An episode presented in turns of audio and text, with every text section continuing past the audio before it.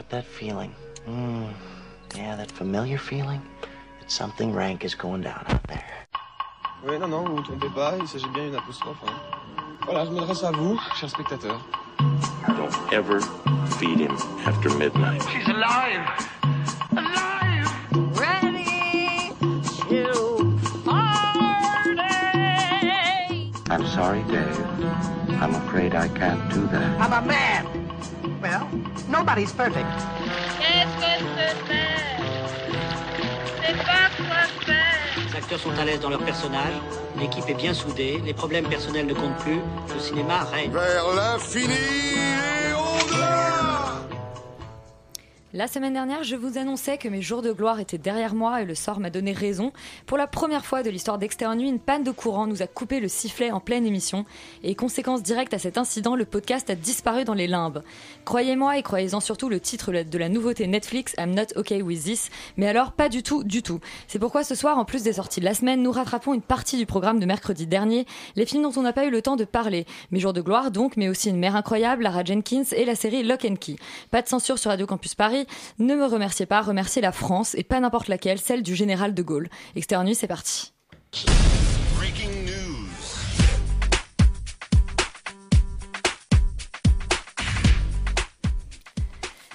Et Félix, on commence tout de suite avec le box-office de la semaine. Euh, quels sont les films stars un des, un- probablement un des pires box-office euh, depuis que je suis à la radio, puisqu'en première position on retrouve Sonic le film, dont on a dit beaucoup de bien il y a deux semaines je crois. Deux semaines, tout à fait. Qui fait 461 000 entrées pour un cumul à quasiment 2 millions. Euh, en deuxième position, on a L'appel de la forêt avec Omar Sy et donc Harrison Ford qui fait Et un 400 chien. et un chien qui fait euh, Et la barbe d'Harrison Ford. Qui est le chien Qui est la barbe Personne ne le sait. qui fait 436 000 entrées pour un cumul à 1 million. Et en troisième position, on a 10 jours sans maman qui fait 382 000 entrées pour un cumul à quasiment 1 million aussi. Et j'aimerais préciser qu'I- qu'Invisible Man arrive quatrième, donc on a été coupé, euh, il n'y a pas de podcast ni rien de la semaine dernière, mais allez voir ce film, c'est vraiment très très bien. C'est vrai que c'est le, c'est le seul film dont on a dit du bien la semaine dernière. Euh, Laurent, les sorties du jour, le 14h de Paris, ça donne quoi? Et bien le 14h de Paris commence en fanfare avec De Gaulle qui fait 1813 entrées, qui suivi de relativement près par En avant, euh, la nouvelle création Pixar qui fait 1584 entrées. Et enfin, assez loin derrière, on a euh, La Communion. Euh, c'est bien, on parle de deux films sur trois cette semaine. Non, la communion, on en parlera la semaine Ah prochaine. mince, eh ben écoutez, on en parlera la semaine prochaine, ça promet.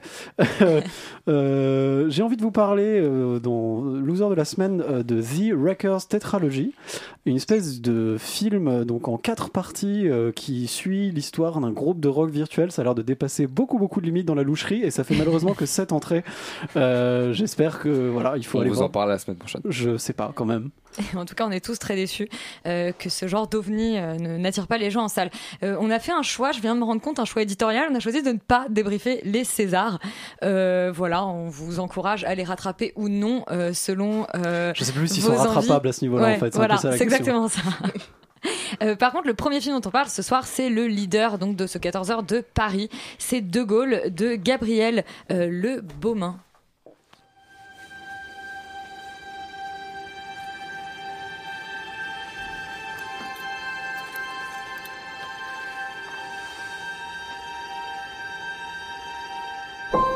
Il est l'heure, sans honte et sans déshonneur, de reconnaître notre défaite. Et que proposez-vous, monsieur le maréchal? On doit s'entendre avec l'Allemagne et rebâtir la France sur des bases nouvelles. Rebâtir la France. Sophie Katz, j'ai une première question parce que bon, tu vas nous pitcher le film. Je- J'imagine qu'il s'agit de la vie de De Gaulle, même si pas tout à fait. C'est une euh, année dans la vie de De En Gaulle. fait, non, ça parle de Pétain. Plot et twist. Est-ce que Lambert Wilson est aussi mauvais, voire plus mauvais que dans les traducteurs?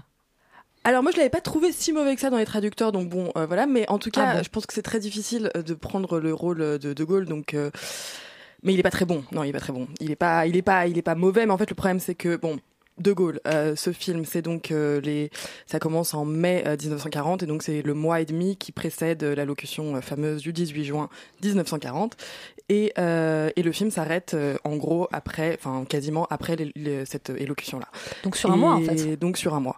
Et déjà, je pense qu'il y a vraiment un problème autour de cette écriture-là, parce qu'en fait, certes, c'est un point culminant, évident et essentiel, mais le problème, c'est que le film est du coup beaucoup trop prend beaucoup trop ses aises dans tout ce qui se passe auparavant. Et déjà, je pense qu'il y a aussi quelque chose de très frustrant parce qu'on a envie de voir aussi la réaction qui se passe après le 18 juin 40, parce qu'on est sur une espèce de, enfin, en tout cas, le film essaye de monter sur euh, quelque chose de très euh, prenant comme ça en disant voilà, c'est, on va aller vers quelque chose d'important, mais sauf que aussi, il y a un gros problème en termes de dramaturgie dans le sens où, pour moi, il y avait aucune émotion, il y avait aucune, il y avait rien de euh, prenant en fait, et c'est ça que j'ai trouvé extrêmement dommage parce que c'est un sujet en or, c'est quelque chose, enfin, c'est une personnalité hors du commun, c'est, quelque chose d'essentiel, et et on n'est pas du tout dans euh, on, ne ressent pas ça en fait. On ressent vraiment pas euh, enfin je veux dire c'est pour moi c'est un film en fait qui euh, ne réussit pas à prendre la mesure de son sujet, qui est vraiment tout petit, qui est un film très mollasson, et j'avais vraiment l'impression limite que euh, ce film était réalisé par euh, par euh, Paul Reynaud, qui est donc du coup le président du conseil, et qui est quand même, comme le montre très bien, un homme relativement lâche et relativement euh, insignifiant. Et, et, voilà et j'avais vraiment l'impression d'être devant de- devant un film que lui aurait pu réaliser. Il y a on est devant un homme qui est quelqu'un enfin de Gaulle, de Gaulle du coup qui est un homme qui est vraiment qui a une audace hors du commun qui est qui fait quelque chose d'assez extraordinaire sans enfin sans qui on sait très bien que la, la guerre aurait été complètement différente la France aurait été on ne sait même pas dans quel état elle aurait été.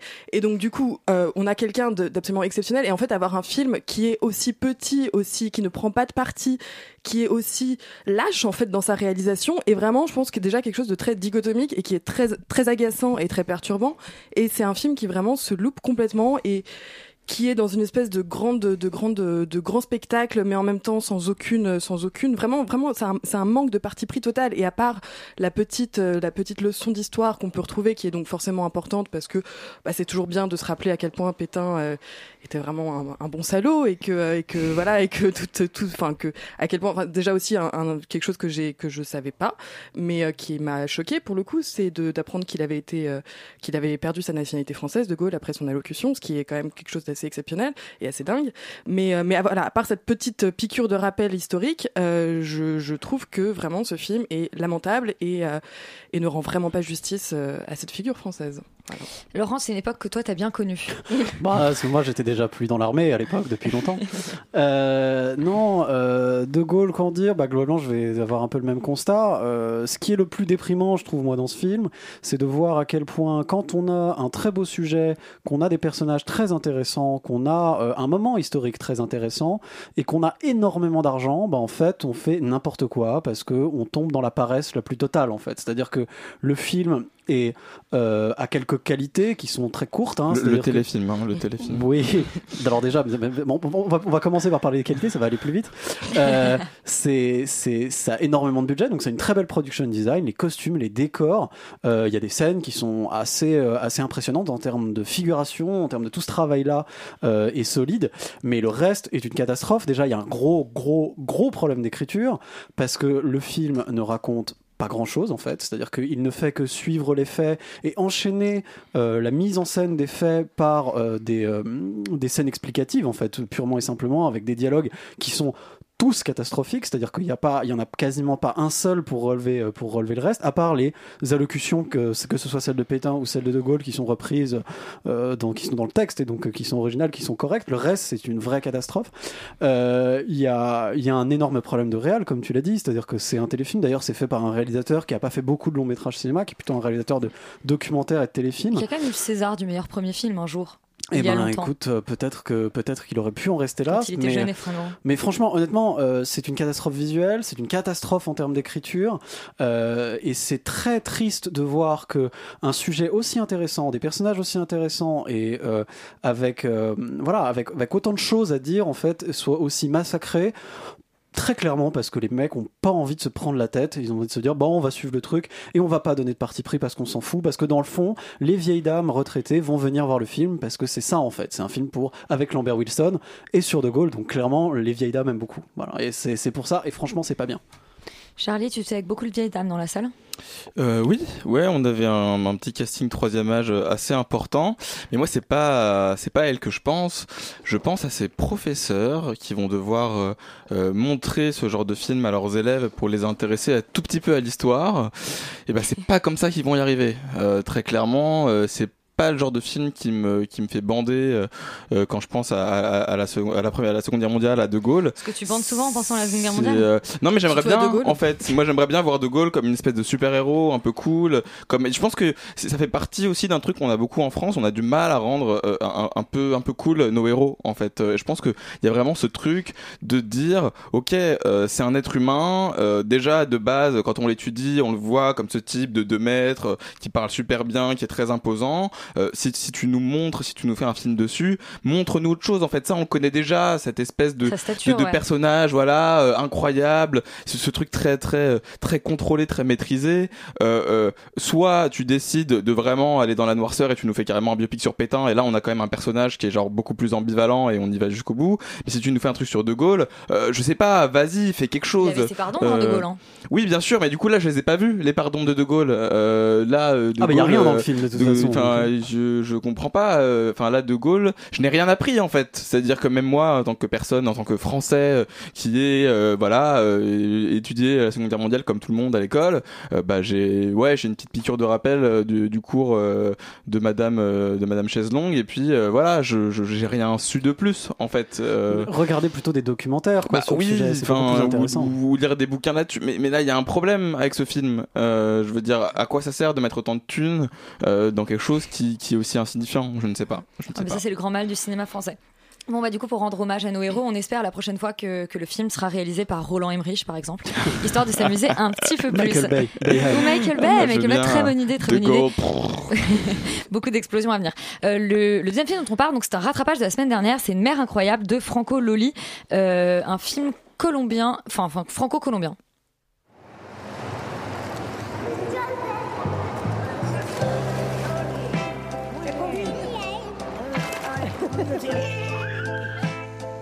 Uy, ¿qué es eso? Lo mismo? Champán.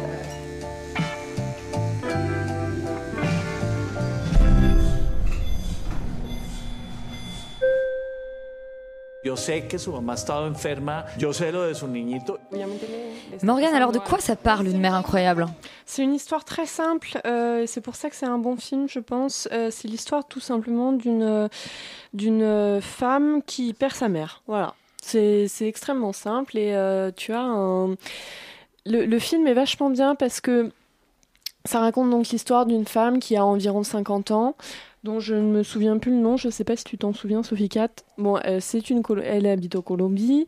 Euh, c'est un film colombien d'ailleurs, mais qui est également produit par des Français. C'est un film produit par Sylvie Piala et la Colombie donc. Et donc c'est l'histoire d'une femme qui Sylvia. Sylvia, voilà, Sylvia. Euh, cette femme, elle a 50 ans, elle n'a pas d'enfant. Euh, si, elle a un enfant. Non, attends, je me souviens plus. Oh là là. tout, ça, tout ça est très très précis. hein. On se noie dès le pitch, c'était très simple. T'avais dit que c'était très simple, Oui, Morgane. mais c'est très simple. Et euh, voilà, donc elle, elle a, elle, a, elle vient de divorcer de son ex-mari, euh, elle a du mal à retrouver un amoureux, et en fait, sa mère tombe gravement malade. Euh, elle a un cancer. Et ce qui est assez difficile en fait pour elle, c'est de, de voir en fait sa mère dépérir, mais en même temps de voir que sa mère, euh, on voit que sa mère en fait est un être qui n'a jamais été très gentil avec elle et qui l'a certainement empêché toute sa vie de se construire en tant que femme indépendante. euh, etc. Et ça, c'est très très bien décrit dans le film. Euh, les rapports, hein, c'est un rapport mère-fille toxique, et toute la perversion de l'histoire, c'est de montrer bah, ce rapport toxique et en même temps euh, cette femme qui est gravement malade et comment la fille va devoir gérer ça parce que euh, que doit-elle dire à sa mère quand elle lui balance des phrases assassines euh, Est-ce que elle, elle, elle se sent tellement coupable en fait, euh, voilà, qu'elle ne peut pas vraiment lui dire la vérité Euh, Et voilà, c'est un film aussi sur le deuil. moi, j'ai trouvé que c'était très bien, très touchant, très juste.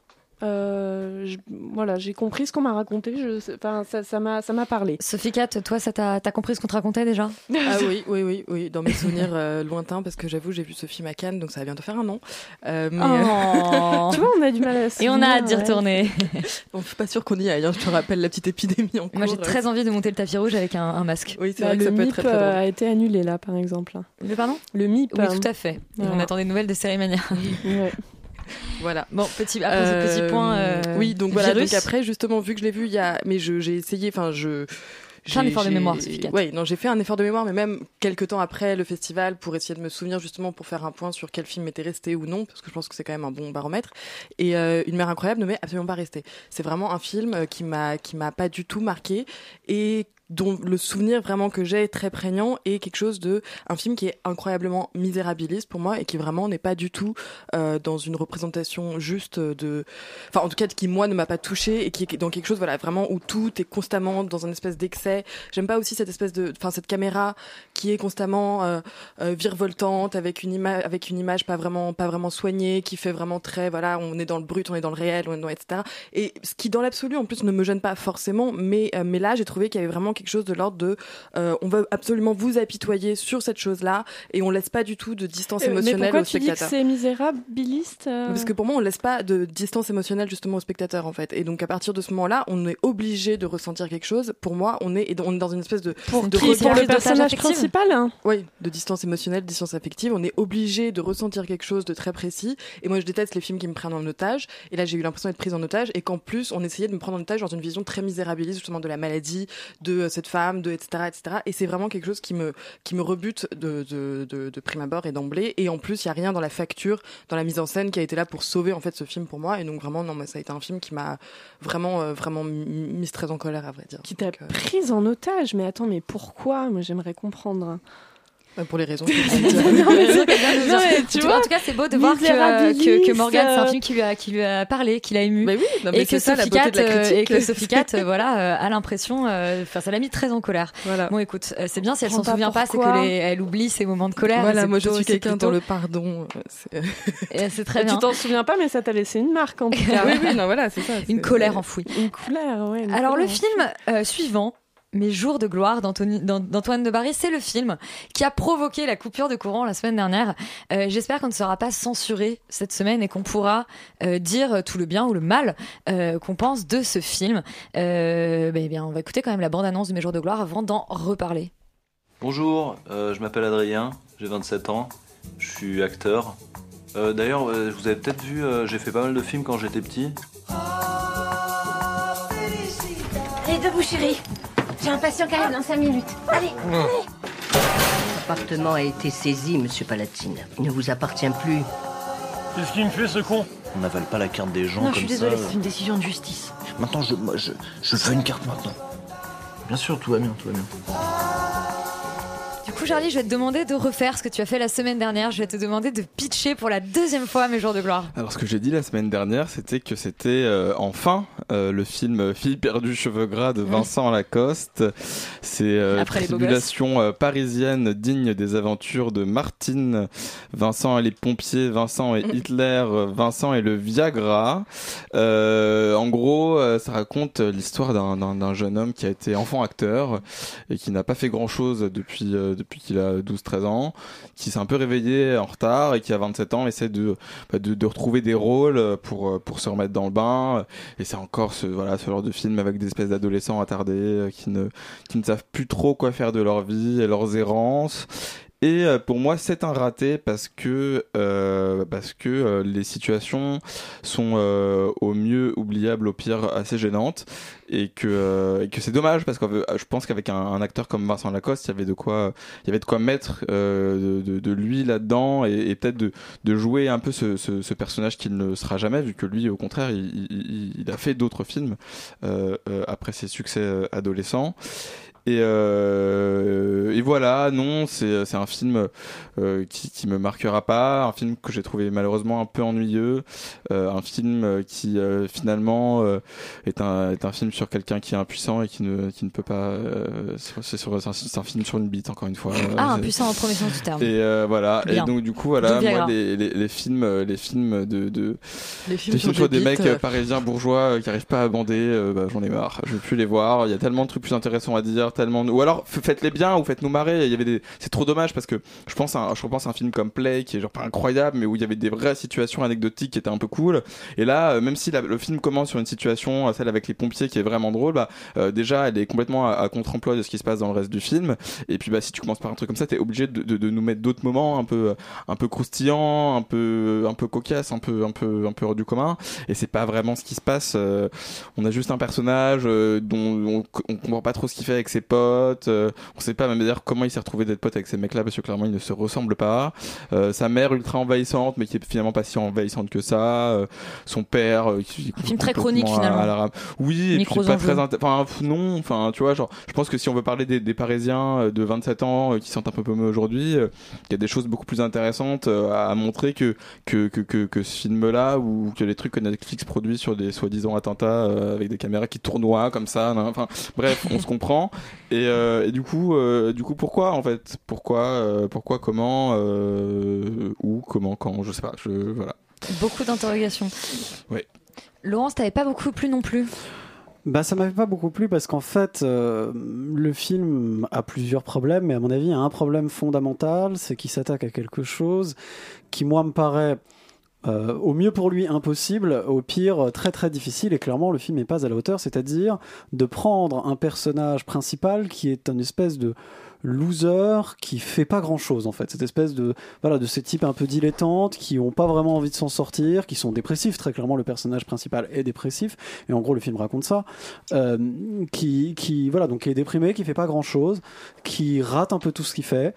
Et s'attaquer à ce genre de choses s'attaquer au loser c'est très complexe quand on a quand on a un héros qui est là dedans parce que on n'arrive pas à ressentir d'empathie on n'arrive pas à le suivre on n'a pas envie de le suivre euh, parce qu'en plus le personnage en, en l'occurrence est pas très sympathique il a c'est Vincent Lacoste. ça a beau être Vincent Lacoste, euh, c'est un personnage qui a déjà des problèmes en termes des choix qu'il fait qui sont plus que très discutables. Enfin, euh, c'était, on en se parlait avec Sophie Catherine, euh, il essaie quand même de se taper une gamine de 16 ans et tout le monde s'en fout.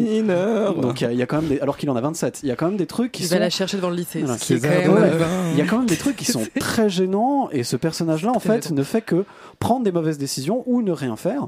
Euh, ce qui en soi euh, peut être intéressant sur le papier, mais en fait, très, très- à mon avis, très difficile à réaliser.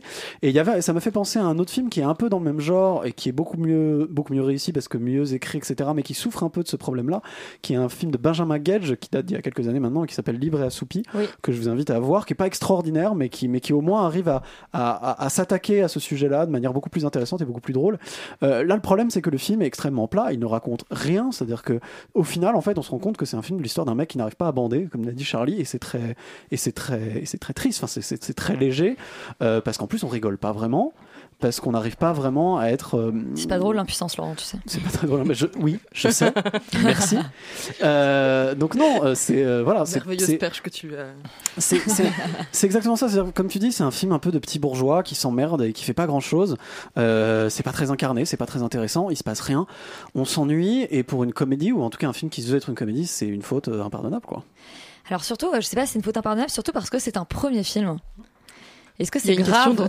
Mais oui, est-ce que c'est grave de faire un premier film euh, qui soit déjà un film qu'on a l'impression d'avoir vu un peu mille fois? Alors moi non non non ça je suis pas du tout je pense pas que ce soit forcément grave surtout que je pense qu'à peu près tous les films et tous les sujets ont déjà été vus à peu près mille fois donc bon euh, que ce soit un premier bah, t'es ou un pas très dernier optimiste, hein.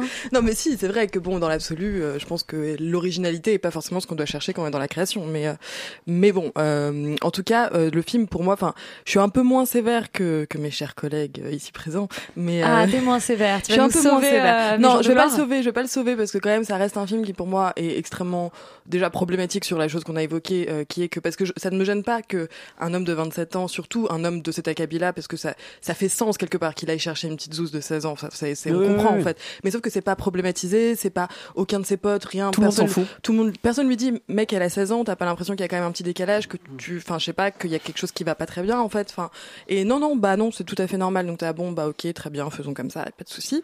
Euh, donc c'est un peu, c'est un peu gênant ça. Et et c'est vraiment, en fait, jusqu'à, c'était vraiment ça qui me qui me qui me frustrait énormément pendant le film parce que c'est un film film quand même qui est actuel, avec que des jeunes, un jeune à la réal, un jeune, euh, enfin les acteurs, etc. Tu dis bon, problématisons, euh, politisons un peu la chose, posons-nous des questions en fait. Et, et c'était vraiment ça qui m'a énormément euh, fatiguée. Parce que sinon, au début du film, moi franchement, j'étais assez prise.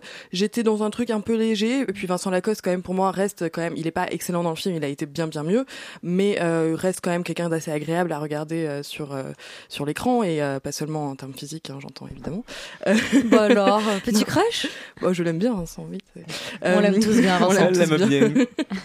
mais euh, mais non, mais euh, voilà. Et, et donc je trouvais qu'il y avait quelque chose d'assez léger, assez sympathique dans cette espèce d'errance dans Paris, dans ce mec euh, paumé pour qui moi j'ai eu une forme d'empathie. Franchement, je suis pas, je je je je- j'ai pu connaître des gens euh, comme ça, un peu paumés dans leur vie, et c'est et, et- et je trouve qu'ils peuvent dégager une forme de poésie. Il peut y avoir quelque chose d'assez émouvant chez eux, mais euh, bon, voilà, c'était. Mais le problème, c'est que c'est c'est jamais poussé vraiment au bout, et effectivement, il manque une forme de profondeur dans ce film pour qu'on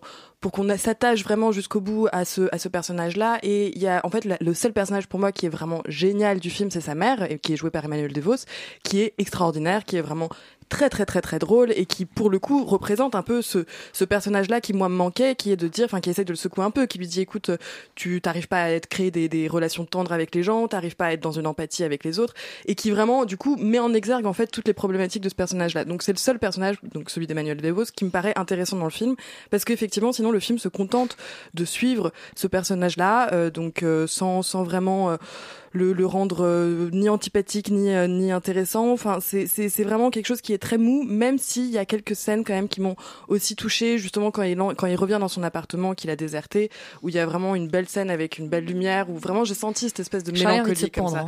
bah, moi j'ai senti Mais une forme de mélancolie il y à a un moment y a des super films Mais- d'errance un peu stylés. Tu, Oui, regardes, mais- tu regardes Lost in. Translation, Bill Murray, juste- on l'adore, tu vois, mais genre mais pas sur une bite, quoi. Enfin, C'est juste pour essayer de, de contrebalancer votre point de vue qui, que je comprends aussi et qui moi aussi le film m'a vraiment agacé et je trouve qu'il est aussi beaucoup trop long et il y a, y a un vrai problème d'écriture et de scénario. Mais euh, mais je pense qu'il y avait quelques bonnes petites idées et que c'est juste dommage qu'il se soit pas un peu plus creusé la tête et qu'il ait pas poussé au bout vraiment enfin cette, cette intention première là et que effectivement il se soit concentré aussi sur un point de vue hyper masculiniste où aussi la scène fin- finale est quand même extrêmement problématique aujourd'hui euh, sur la question du plaisir féminin. Enfin je veux dire euh, qui n'existe pas apparemment. Donc euh, donc Qui est voilà pas important, en tout cas. qui est pas important en tout cas. Donc c'est quand même très problématique aussi euh, pour ce pour ça. Mais donc voilà si si ça avait été un film un peu plus conscient un peu plus ancré enfin un peu plus si t'avais l'impression que le mec était un peu plus avait un peu plus réfléchi en fait à l'époque dans laquelle il est à ce que ça veut dire les enfin plein de choses en fait enfin enfin juste Moi, je me suis, moi, je me suis vachement retenu en vrai, hein, ouais. parce que la réalité, ce que je pense du film, c'est que c'est la raison pour laquelle il n'y a pas de bon cinéma en France, en fait, c'est qu'on fait ce genre de truc. que euh, que c'est un peu la face euh, inverse du film de De Gaulle, c'est-à-dire on fait des espèces de films, euh, voilà, complètement flingués où on, où on s'en fout de l'histoire parce qu'on veut attirer des vieux pour voir De Gaulle au cinéma, et derrière on file de l'argent à un mec qui a rien à raconter et qui raconte rien, et donc il fait des films chiants et nombrilistes globalement. Enfin, Mm. honnêtement, mes, mes jours de gloire pour moi c'est la caricature du mauvais film français aussi. Enfin, c'est c'est c'est c'est comme ça que je l'ai pris. J'étais plutôt gentil. En fait, moi je trouve ça catastrophique vraiment. D'accord. Et bah ça c'est fait Laurent Mes jours de gloire est une catastrophe visiblement. Euh, le film suivant, j'espère un peu plus d'amour pour Lara Jenkins euh, dans on écoute la bande-annonce.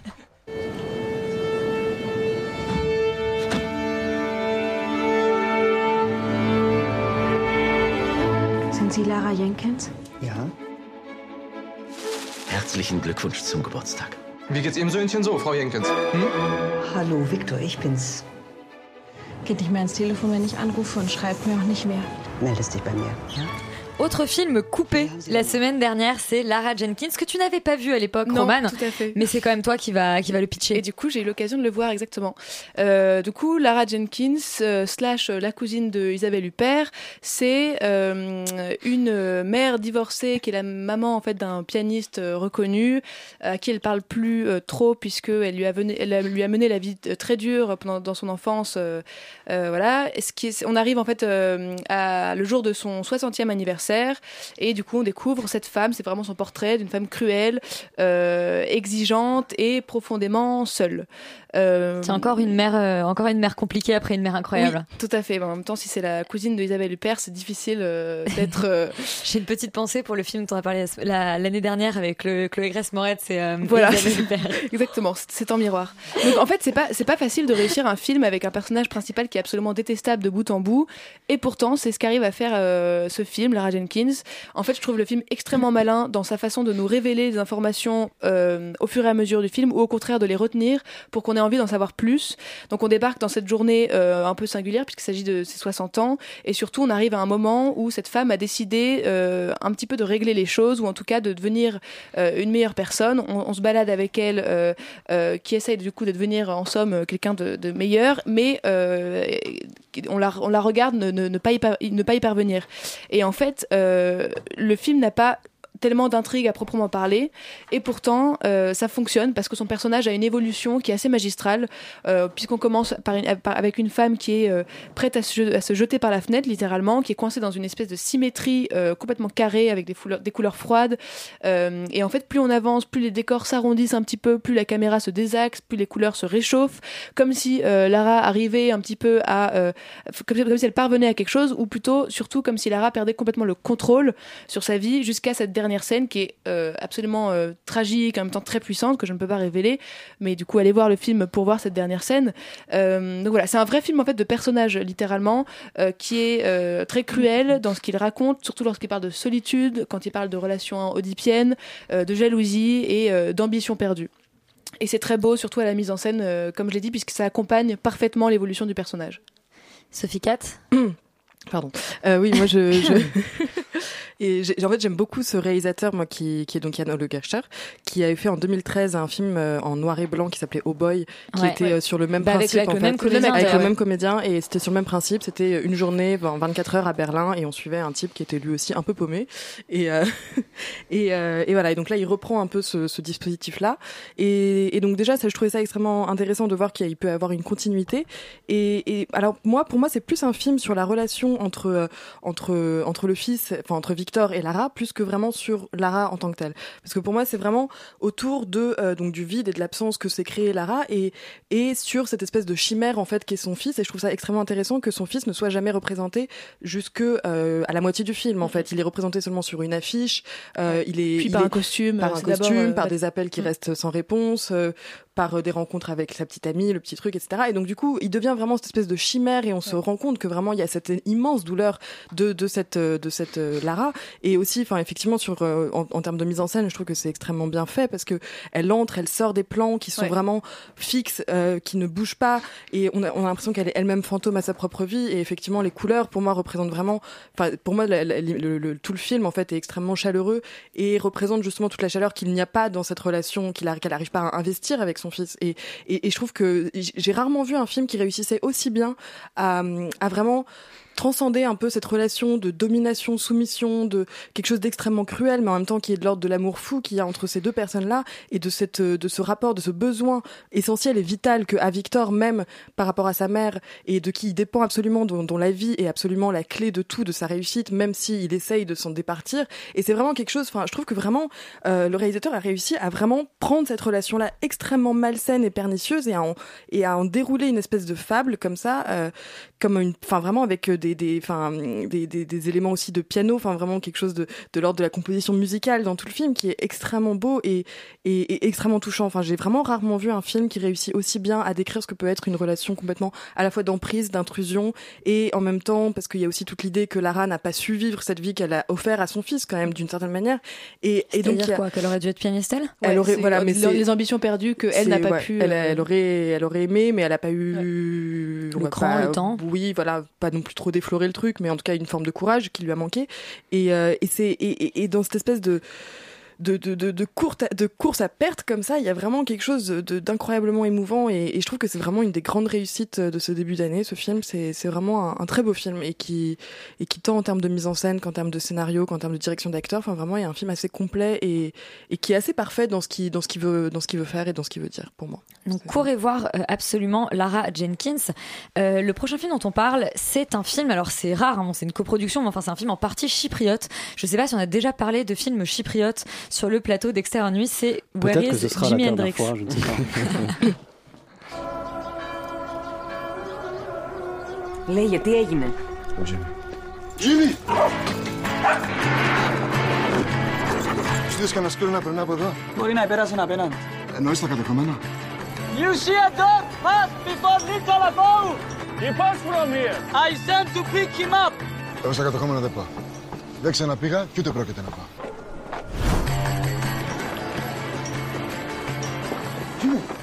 Donc voilà, beaucoup de bruit et de musique dans cette bande-annonce de Where is Jimi, Jimi Hendrix? On va déjà partir du principe que, enfin, di- dire aux spectateurs que ce n'est pas un film sur Jimi Hendrix, puisque Jimmy, euh, Jimmy c'est un chien. Laurent. Malheureusement, ce n'est pas un film sur Mm. Jimi Hendrix, mais heureusement, c'est sur un chien, parce que les chiens, c'est mignon. Ah oui. Puis surtout, lui, il est vraiment lui, il est très vraiment mignon. Euh, donc Pas ça très bon acteur, mais très mignon. d'un... C'est un chien, bon. Ça raconte l'histoire d'un chien qui... euh, d'un Regarde type- le en, fait, mien. en fait, ça raconte plutôt l'histoire d'un type qui, qui possède un chien, qui est une espèce de loser, lui aussi. Yanis, ouais. euh, qui clairement euh, voilà, est un musicien raté et qui essaie de préparer son départ définitif de l'île. Il est manifestement poursuivi par des types à qui il doit de l'argent, qui sont plutôt louches. Euh, et sauf que une fois, enfin un moment où il sort de chez lui, il perd son chien, en gros, qui se barre et qui vit à Nicosie, donc la capitale de Chypre, qui est coupée en deux après la partition de Chypre en 1974, si je dis pas de bêtises. Tout à fait. Euh, et et donc ce chien, alors que lui vit dans la zone grecque, euh, ce chien part dans la zone turque. Et euh, comme il aime beaucoup son chien, il doit essayer de le récupérer. Voilà, c'est ça le pitch du film. Euh, sauf qu'en réalité, ça va être un petit peu plus compliqué que ça parce qu'il va le retrouver assez rapidement. Et donc du coup, ce film, le- tout l'intérêt de ce film et toute l'idée de ce film, c'est de mettre en lumière euh, l'absurdité et la complexité qui existe dans un pays qui est coupé en deux. Parce qu'il peut pas ramener son parce chien, qu'il peut en pas fait. ramener son chien. C'est-à-dire qu'il va récupérer son chien, il le trouve relativement rapidement, puis quand il essaie de re-rentrer, il peut passer lui la frontière de l'autre côté, mais pas son chien, parce qu'il y a des réglementations de l'Union Européenne qui lui interdit de ramener des animaux, globalement. Euh, Des êtres vivants, des végétaux, des... parce que Ouais. c'est beaucoup répété dans le film. hein. Oui, oui, oui, c'est bon. C'est un film qui répète beaucoup. Oui. Euh, c'est un film à visée pédagogique, manifestement, qui essaye de répéter beaucoup, beaucoup. Comme De Gaulle. Ouais, enfin, si seulement. Bref, euh, le, euh, donc, donc en fait, le, le- voilà, le, le film, le film raconte ça, et le problème, c'est qu'il il arrive jamais vraiment à dépasser ça. C'est-à-dire qu'en fait, euh, on est dans un film qui fait un constat euh, d'une situation complexe, un peu absurde, qui essaie de le tourner en comédie, mais ça décolle jamais vraiment parce qu'en fait, il n'ose pas son parti pris de comédie. Il arrive jamais à aller là où il pourrait aller et là où il faudrait aller avec un tel sujet. C'est-à-dire qu'on reste toujours complètement à la hauteur de ce type qui, voilà, a des emmerdes.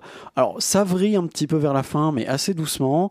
Euh, Il y a euh, des passages où en gros il va tenter de, enfin il va, il va essayer de retrouver la maison d'où viennent ses parents qui sont en fait dans la zone turque, etc. Euh, pas mal de passages en fait qui qui, qui vont appuyer vraiment sur la situation de manière un peu lourdingue euh, et un peu bébête.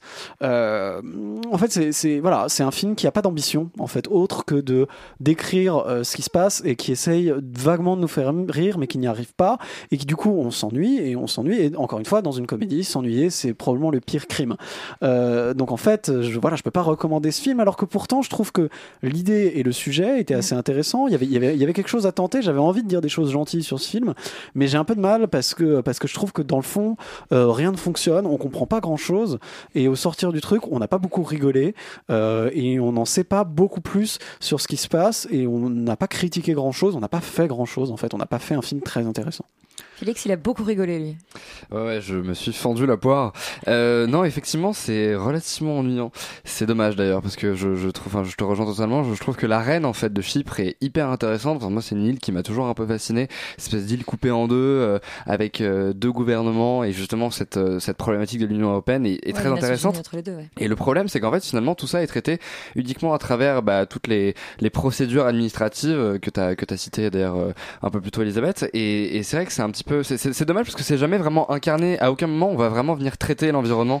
Euh, à aucun moment, on va vraiment sentir euh, des différences, justement, de, de, de spatiales. Il y, a même des, il y a même des moments où je ne savais même plus où est-ce qu'on était parce que finalement, en fait, il y a. La y a- géographie du- il y a- y a un vrai est- est problème très- de géographie dans le est film, très ouais. compliqué. Et donc, du coup, en fait, pour vraiment sentir que cette île est coupée en deux et qu'en fait, il y, a- il y a une vraie opposition entre les deux, là, pas du tout. On a l'impression que c'est juste un énorme espace et bah, il y a des moments où ils sont arrêtés par, euh, par des gens et tu sais pas trop pourquoi. Enfin, tout est extrêmement flou, même les frontières maritimes qui sont un peu explorées. C'est pareil, c'est pas, c'est pas très clair. Et d'ailleurs, le, il y a un personnage, enfin, le chien notamment disparaît et se retrouve du côté turc alors que ils étaient censés être du côté euh, Ouais. grec. Enfin, vra- vraiment, il y a un vrai problème Ouais. spatial, je trouve, qui du coup, en fait, euh, euh, enfin pose des vrais problèmes au niveau du propos du film, au niveau de ce qu'il va justement aborder vis-à-vis de, de cette île qui est encore une fois, je trouve, euh, hyper intéressant.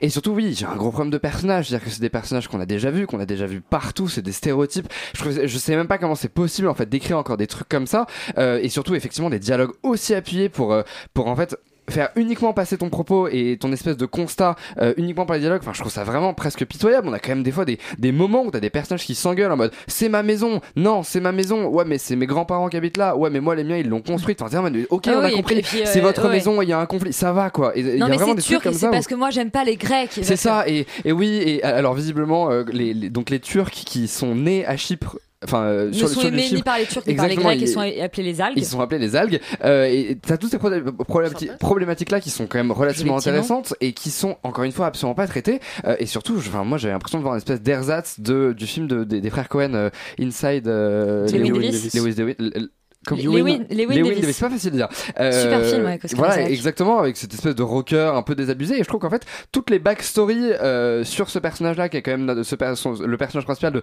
voilà tout, tout ce truc de musique l'histoire avec son ex enfin tout ce qu'on amène en fait derrière, derrière ce personnage ne sert à rien Bah, complètement inexistant même en fait. complètement développe pas du tout. inexistant et juste là justement pour euh, faire genre eh non mais on a des enjeux et le personnage en fait il va évoluer et, et c'est vraiment enfin moi je, honnêtement je trouve que c'est une paresse et du coup bah on s'ennuie on ne rigole pas et ça n'a pas d'intérêt enfin hon- honnêtement regardez ça et le conseiller c'est absurde Ouais, je, je vais pas m'acharner sur le film, mais déjà on pourrait se poser une question, c'est de savoir à qui est destiné ce film, parce que c'est une coproduction du coup allemande, chypriote et grecque.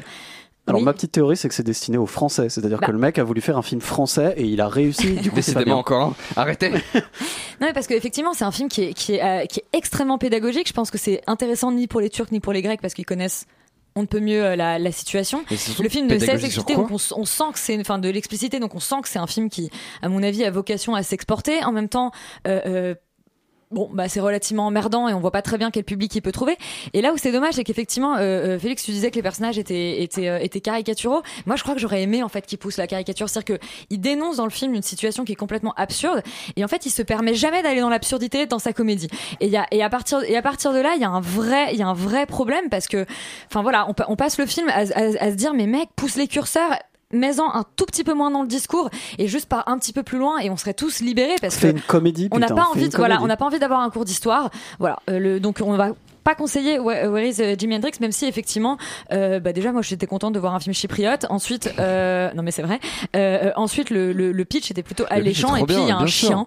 Euh, donc moi à partir du moment où il y a un chien j'ai pas envie de pas aimer le film et euh, ce Jimmy est vraiment très mignon. Mais euh, mais Where is Jimi Hendrix n'est quand même pas un film recommandable. C'était le dernier film dont on parlait cette semaine. Maintenant on va parler de séries et la première série dont on parle ce soir c'est I'm Not Okay With This euh, créée par Jonathan euh, Entwistle et euh, Christy Hall. Euh, série Netflix euh, Netflix USA Dear Diary, go fuck yourself. My name is Sydney. I'm a boring 17 year old white girl. I'm not special. Yippee. Might help with your moods. I keep losing my temper. Dont I'm Not Okay With This euh, Roman les, les pérégrinations d'une adolescente pas tout à fait comme les autres? Tout à fait. C'est euh, enfin comme tout- tous les adolescents de films? Et oui et de séries Globalement, c'est un peu, euh, enfin c'est un peu, c'est un remake de Carrie au bal du diable, de, donc le chef-d'œuvre de De Palma, mais euh, remis en 2020. C'est l'histoire de Sydney, donc comme elle le dit dans l'abondance, qui est une lycéenne euh, peu originale, mais qui en fait s'avère être très originale, qui vit avec sa mère veuve, puisque son papa s'est suicidé il y a Oui, pas dans très la cave. longtemps, dans la cave, tout à fait, parce que c'est logique. frère. Ça a une importance, Et avec son petit frère, voilà. Donc c'est une loser je au replace lycée. les éléments dont je me souviens ok C'est une, une- donc oui, voilà une loser euh, du lycée, mais euh, elle s'en fout puisque elle a euh, sa meilleure amie Dina slash la meuf qu'elle kiffe un peu en secret, mais et qui mais- elle est cool qui elle est un peu cool, voilà, euh, mais pas trop quand même parce que c'est pas trop cool d'être trop cool. Euh, Ouais, faut pas être- faut être pas- c'est ça. Euh, et voilà, et du coup, Sydney accumule un peu une colère euh, enfouie qui finit par prendre la forme de super pouvoirs surnaturels qu'elle va devoir apprendre à contrôler. Euh, c'est adapté euh, d'un roman de Charles euh, Forceman, s'appelle-t-il, et c'est surtout les scénaristes de The End of the Fucking World et surtout c'est le, réalisateur, réalisateur de The End of the Fucking The World End qui the cette fois-ci est aussi euh, co-scénariste Exactement. et co-créateur de la série Oui. Euh, donc voilà. Jonathan Entwi- Entwistle, justement. Exactement. Globalement, je trouve que c'est une série qui, qui fonctionne, qui est fluide à regarder, qui, euh, qui est loin d'être inintéressante. En fait, c'est un peu euh, une recette qui marche, qui a été appliquée encore une fois sur cette série, puisqu'on a euh, la voix off, le monde du lycée, un personnage loser en quête d'identité et une mise en scène qui est très stylisée donc du réalisateur de The End of the Fucking World. Si vous avez bien, si vous avez déjà bien aimé le style de mise en scène de, de cette série, vous allez bien aimer le style de cette série puisque c'est exactement la même Oui, c'est un chose. donc ça fonctionne super bien. Encore une fois, la recette marche, mais je trouve que c'est dommage que la série n'aille pas plus loin et n'ajoute pas de nouveaux ingrédients. Euh, en fait, moi, j'en attendais beaucoup plus de cette série puisque je l'ai déjà vue Euh, et je me demandais justement ce que les scénaristes allaient pouvoir apporter et me montrer de nouveau, de différent. Euh, alors peut-être que le truc qui est un petit peu, voilà, qui fait un peu sortir la série du lot, je trouve que c'est le recours au fantastique qui est particulièrement intéressant puisque on a cette fille qui qui accumule une colère et des émotions, etc., qui s'exprime malgré elle sous la forme de pouvoirs surnaturels qu'elle doit apprendre à maîtriser. Donc je trouve qu'il y a une métaphore de- du passage à l'âge adulte. Mais qu'on a dans tous les films de super-héros quand même. De, de super-héros, mais pas dans les, dans les euh, séries teenage, etc. Donc c'est là où moi je trouve que c'est assez intéressant et c'est euh, c'est plutôt réussi. La métaphore euh, fonctionne en tout cas. Euh, Wolf fait ça aussi. hein. Wolf fait ça aussi. Alors on va pas parler de ça. Elisabeth, s'il te plaît. Si Euh, après, on retrouve, je trouve, la vision très cynique des scénaristes qui, moi, euh, me touche particulièrement, du monde adulte, mais aussi du monde cruel des ados. Euh, mais ce qui est extrêmement dommage dans cette série, c'est que tout le charme de, de, de- voilà, de I'm Not Okay With This euh, euh, tombe euh, à l'eau lorsqu'elle reprend des clichés, mais lourdingues. Euh, donc voilà, le footballeur sexy mais odieux, la mère veuve chiante, etc. Donc à cause de ces clichés, on perd toute la poésie en fait qui était déjà qui était présente dans The End of the Funky World, qui n'est plus du tout présente dans cette série-là. Et tout ici est trop lisse, trop prévisible et surtout moins anglais, donc forcément moins bien. Et pourtant, on a un petit, on a un peu le même genre de binôme, puisque tu, tu n'as pas parlé du voisin de cette chère euh, héroïne. Du voisin Ah, tout à Bah fait, oui. bien sûr. Et c'est les deux acteurs ouais, tu vois, de l'avais ça. oublié. Euh, Félix, est-ce que oui, tu es non, OK euh, with this du tout. Roman Euh, Non, non, euh, je suis, euh, je suis à peu près euh, OK euh, avec toi, euh, Roman. Thank Euh, you. J'ai même été, à, mon avis, un peu moins euh, conquis. J'avoue que j'ai trouvé ça assez, euh, encore une fois, bah, euh, ennuyant, fade, et je trouve ça dommage parce que c'est quand même pas du Tu tout. t'ennuies euh, beaucoup ces derniers temps, Ouais, je, je, je suis un peu dans ça déprime dans ma en vie. dépression comme Euh, Vincent. e- exactement. Euh, et encore, je suis pas allé voir son film, donc. euh, non, mais eff- effectivement, en fait, c'est c'est très bizarre parce que ça se veut en espèce de, bah, exactement comme The End of the Fucking World, une espèce de bonbon acidulé euh, qui se binge assez, rapidement parce que c'est 20 minutes l'épisode et où t'es un peu accro. Et là, j'ai mis genre 3 jours à regarder la série alors que normalement j'aurais dû le faire en 2h30.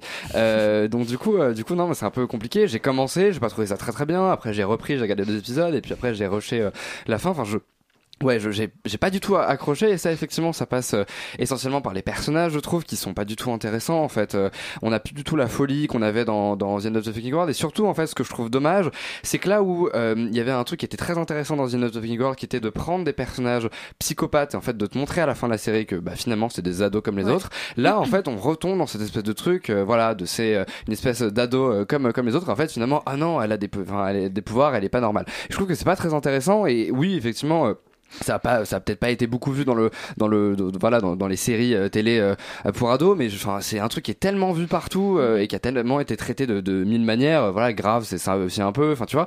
Du, que du coup en fait finalement ce truc de ne pas contrôler les pouvoirs j'avoue que ça me c'est pas quelque chose qui me qui vient euh, vraiment merve- m'émerveiller. Après en fait à la toute fin dans le dernier épisode il y a un truc qui est incroyable avec génial, ça ouais. et en fait tu te dis là vous êtes allé dans le trash Ouais. et on veut voir ça, sur toute la série en fait. C'est ça que ça devrait être ça, ça devrait être vraiment une espèce de, de de fille qui ne contrôle pas ses, ses pouvoirs, qui fait des, des crises complètement, un peu comme euh, Brightburn justement, cette espèce de de- de- d'adolescent qui a dans ce coup des pouvoirs et qui peut faire n'importe quoi. Et, c'est ça qui est intéressant, juste de nous refaire faire ce, ce, ce truc cliché de voilà, euh, j'appréhende mes pouvoirs, je sais pas trop, et en même temps euh, j'ai des crises et du coup euh, je fais un peu n'importe quoi. Je trouve qu'on est dans un, une espèce d'entre-deux tiède et qui ne fonctionne pas. Et du coup, j'avoue que moi je suis pas euh, spécialement pris.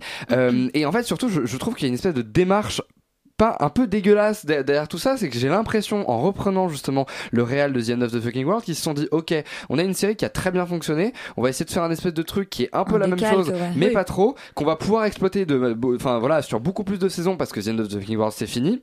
La preuve avec cette espèce de cliffhanger qui est un peu pété, je trouve, à la fin, en mode, euh, oula, vous allez découvrir un autre monde, enfin, on, on s'en fout. Euh, et, et du coup, voilà, on essaie de capitaliser, en fait, sur, euh, sur un concept qui est, en fait, presque déjà ringard, quelque part, parce que The End of the World, c'était un one-shot, ça a très bien marché, et stop, quoi. Genre, même la saison c'est- 2, c'est- déjà, oui. ça commençait à être un Oui. peu too much. Mm. Là, de continuer d'essayer de, de, de faire d'autres séries là-dessus, je, je vois pas trop l'intérêt, je trouve que ça va un peu euh, nulle part, donc bon, Ouais. après, moi, si, se moi, si on m'avait dit euh, que si on m'avait dit que la série, si on m'avait vendu la série comme un remake de Carrie en série, j'aurais euh, adoré parce parce que c'est vraiment ça. Et en fait, le fait que ce soit pas assumé alors que c'est vraiment un copier-coller de Carrie au bal du diable, enfin, la dernière scène surtout est je- juste. euh, Ouais, voilà. c'est- même, pas- c'est même plus une référence. Je veux dire, là, c'est vraiment. euh, c'est Mm. un remake. Donc il faut, je trouve, l'assumer. il faut et- euh, toute la saison pour y arriver. Exactement. Bah c'est ça, et on a envie de voir euh, voilà cette espèce de truc complètement débridé euh, sur sur Ouais, l'ensemble. bah oui, mais euh, complètement débridé et irrévérencieux. Les amis, The, The Fucking World, au départ, c'était une série de Channel 4.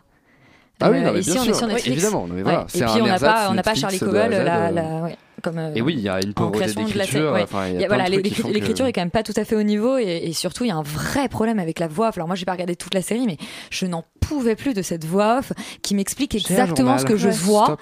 et qui voilà qui en plus parle à son journal, qui m'explique exactement ce que je vois, qui n'a aucun décalage humoristique et qui ne sert qu'à me placer des éléments de, de backstory que, que la série n'arrive pas à me placer autrement. Est-ce qu'elle t'a pris un peu en otage? La voix Est-ce que c'est misérabiliste je lui ai mis, je lui ai mis un pistolet sur la tempe assez rapidement. Oh là là. Oui, parce que moi, je, moi, je suis comme est- ça, tu vois. Autre série euh, Netflix Teenage, c'est Lock and Key créé par euh, le grand Carlton Cuse et puis surtout euh, Joe Hill qui est le, alors c'est le fiston de Stephen King, mais c'est surtout le créateur, enfin le pardon, le, enfin le l'auteur de euh, Lock and Key euh, version euh, version comics puisque c'est une adaptation de comics. On écoute la bande annonce. Hey, check it out. We're here. Welcome to Key House. I could never get your father to talk about his life here.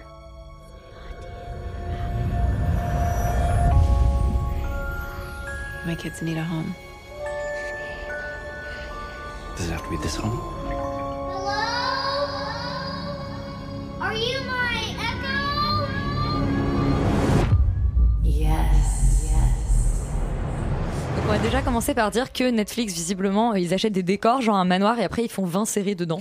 Euh. C'est-à-dire que le décor de Lock and Key, on l'a vu, euh, je sais pas, j'ai l'impression qu'il est exploité partout. J'ai l'impression d'avoir vu Sabrina euh, de- dedans. Enfin, tu vois ce que je veux dire? J'ai l'impression qu'en fait cette série, euh, en fait Netflix a créé un nouveau genre euh, de, de série qui est la Netflix Teen Fantastic and euh, Horror euh, Ouais, Show. euh, petit horror. Genre où on a on a des blousons, euh, des blousons années 80 euh, avec des décors gothiques et, et des, et des gros bruits de basse. Après des Are you my echo? Pour pour faire peur aux- aux gens et faire croire qu'il y aura du non mais l'enfer quoi absolu. Euh, ouais, Lock and... Pas- hein? Non, t'as plagié quelqu'un absolu carrément. Euh, ouais, chaud, hein. non mais non, pas l'enfer Laurent, absolu. attention, pose ton non, copyright, Non, non, hein. non, non, non. Franchement, là. Non, en vrai, en fait, cette, cette série, euh, donc adaptation d'une d'une D'un bande comics, ouais. dessinée, d'un comic, euh, cette série. Euh, Qu'est-ce que ça raconte déjà Tu nous as pas dit raconte, Ouais, raconte l'histoire d'une famille euh, qui, après la mort du père, euh, re- Assassinée. euh, assassiné, euh, va vivre dans la maison euh, familiale, une maison qui contient maison des- familiale du père, ce qui est du déjà une très mauvaise euh, idée. du père, euh, voilà. déjà, ça commence mal. Euh, et, et cette maison contient des clés magiques euh, qui permettent de euh, jouer un peu avec la réalité. Donc, euh, que ce soit des clés qui te transforment en fantôme, des clés qui te permettent de changer d'apparence, des De clés euh, qui te permettent de te téléporter ou encore de de- de- d'enflammer des choses. Enfin, il y y a plein de petites choses qui sont qui sont qui ont l'air sympathiques. Et euh, et donc, euh, c'est cette histoire fantastique est, est, est mis en en lien avec le deuil de cette famille qui tente de se reconstruire après une, mort traumatique. Et donc, il y a euh, la réaction des enfants qui s'installent dans cette nouvelle petite bourgade. Tout le monde est au courant que que leur père a été massacré dans des dans des circonstances absolument atroces, donc ils ont déjà cette réputation et euh, et, et- et du coup on est censé commencer voilà dans une ambiance plutôt sombre, euh, donc euh, au parfum de mort, une ambiance sombre aussi parce qu'on arrive dans un immense manoir avec des tas de recoins, avec des tas de mystères et, euh, et, et c'est là où, où pour moi cette série ne fonctionne pas, c'est-à-dire que euh, même si j'adore euh, Carlton Cruise parce que Lost c'est génial, euh, bah en fait on, on nous édulcore cette euh, cette histoire pour correspondre aux standards de Netflix. Et, euh, et en fait, on ne peut pas euh, édulcorer euh, une histoire qui parle de mort et de manoir, surtout quand on a le regard des enfants. C'est ça qui est intéressant, en fait, c'est de voir comment ces enfants, comment ces adolescents vont être confrontés au, au monde des adultes. Parce qu'il y a un frère et une sœur euh, adolescents et puis un petit garçon. Et un petit garçon qui est enfant. Et, et moi, c'est ça qui m'a manqué, en fait, cette espèce de, de, de, de à la fois de, de, de, début de mystère, comme on peut avoir dans des trucs un peu à la Harry Potter, où on découvre un univers magique et sombre et des, dédales. Et, et ce qui est cool quand t'es petit et que t'explores un- une immense maison ou un grenier, cette espèce de magie qu'il peut y avoir. Et puis, euh, les adolescents, qui sont un peu intéressants au début, mais qui, au bout du deuxième, troisième épisode, malheureusement, tombent un peu à plat. Alors que les Et- personnages sont tout petit petit peu intéressant au début. Exactement. Et ça dure et- deux et- épisodes. Et surtout, ce qui est, ce qui est super compliqué, c'est qu'il y a un, un- un mécanisme de la série qui est le mécanisme des clés, qui est très très mal exploité. Et, et moi, ce qui m'intéresse, c'est de me dire, quand, quand, quand des clés euh, permettent à, à- permettent à des humains de devenir des dieux, qu'est-ce qu'il advient d'eux psychologiquement? Comment est-ce qu'ils changent? Co- Comment est-ce qu'on se, se coach mutuellement pour pas que le pouvoir nous monte à la tête? Et malheureusement, l'histoire tombe dans des clichés avec une espèce de de de de, de, de méchant euh, tout puissant qui, qui, qui peut Méchante. méchante mais, mais méchant ou enfin bref Oui, on oui. sait pas trop On sait pas finalement, trop, finalement, ouais. Et, et- et du coup l'histoire est parasitée sur ces choses là alors qu'en fait euh, c'est cette espèce de- d'ennemi euh, peut-être que ça marche bien dans la BD mais je trouve dans la série c'est ça qui, qui, qui détruit un peu l'histoire et j'aurais limite aimé qu'ils aient pas d'antagoniste et, et que l'antagoniste ne soit que les conséquences de leurs propres actions Mhm. quand des humains tentent de jouer à Dieu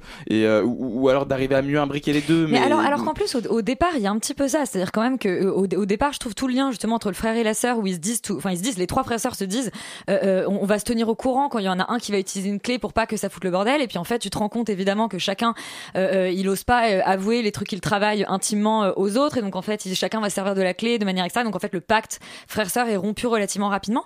Et il y a un truc là-dessus qui est relatif, enfin, qui, qui est- que je trouve assez intéressant. Et en fait, qui n'est pas on a, on a très vite, Mais voilà, le, le- mais le- la méchante, on va quand même préciser aussi que la méchante, elle ne fait rien pendant les 10 épisodes. C'est-à-dire, Oui. la méchante, Elle est elle juste se méchante. balade et elle Ouais. dit ça. Ah, ah, je vais arriver. Et genre, elle arrive jamais, Roman. Totalement, non mais je je ne je sais même plus quoi dire parce que vraiment tout a été dit. C'est, je trouve ça trop dommage en fait d'avoir euh, la, la- le potentiel d'une ambiance un peu Harry Potter, un peu Narnia, euh, euh, mystérieuse, etc. Mais qui marche pas du tout parce que euh, déjà toutes les ils ont aucun, la série n'a aucun mérite puisque c'est euh, de base écrit par euh, Joe Hill. Tous ces toutes les trucs de mystère, je trouve que les clés en fait fonctionnent paraît que bien. le c'est vachement secrets. bien.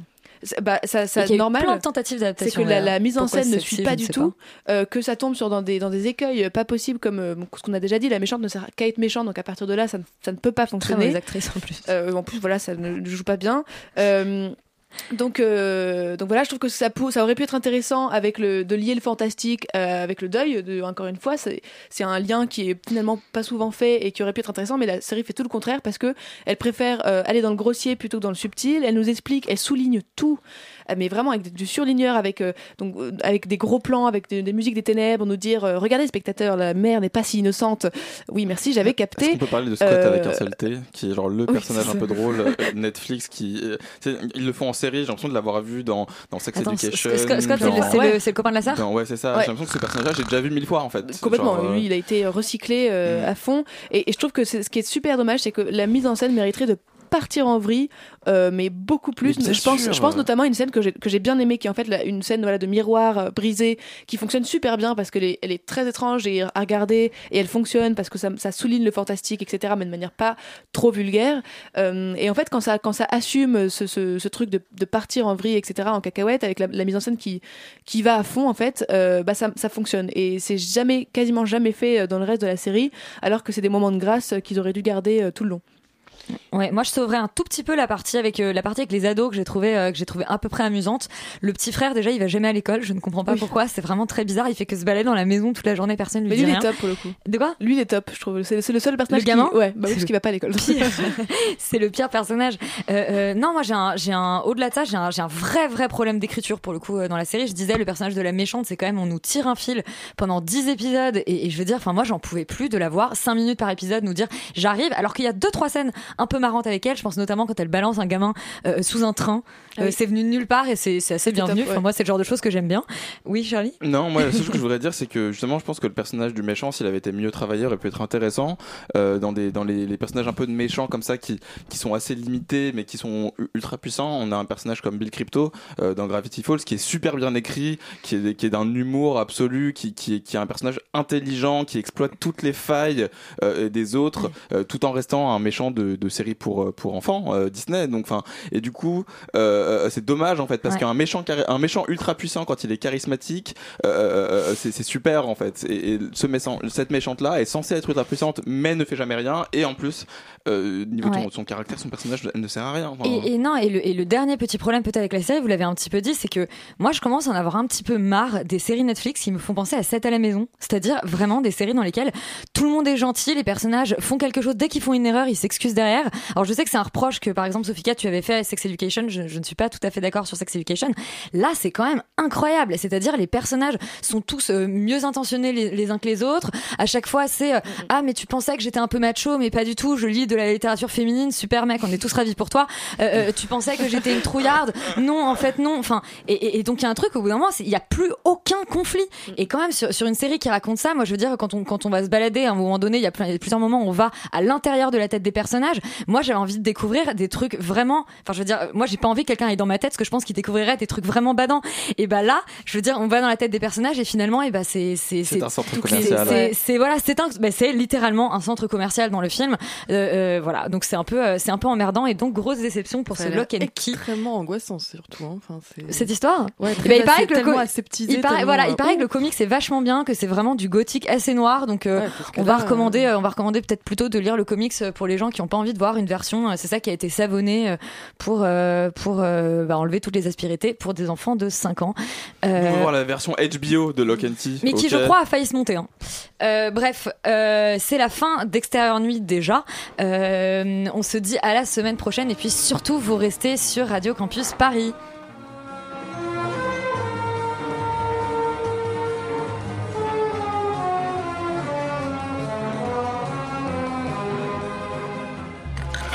Radio. Campus. Paris.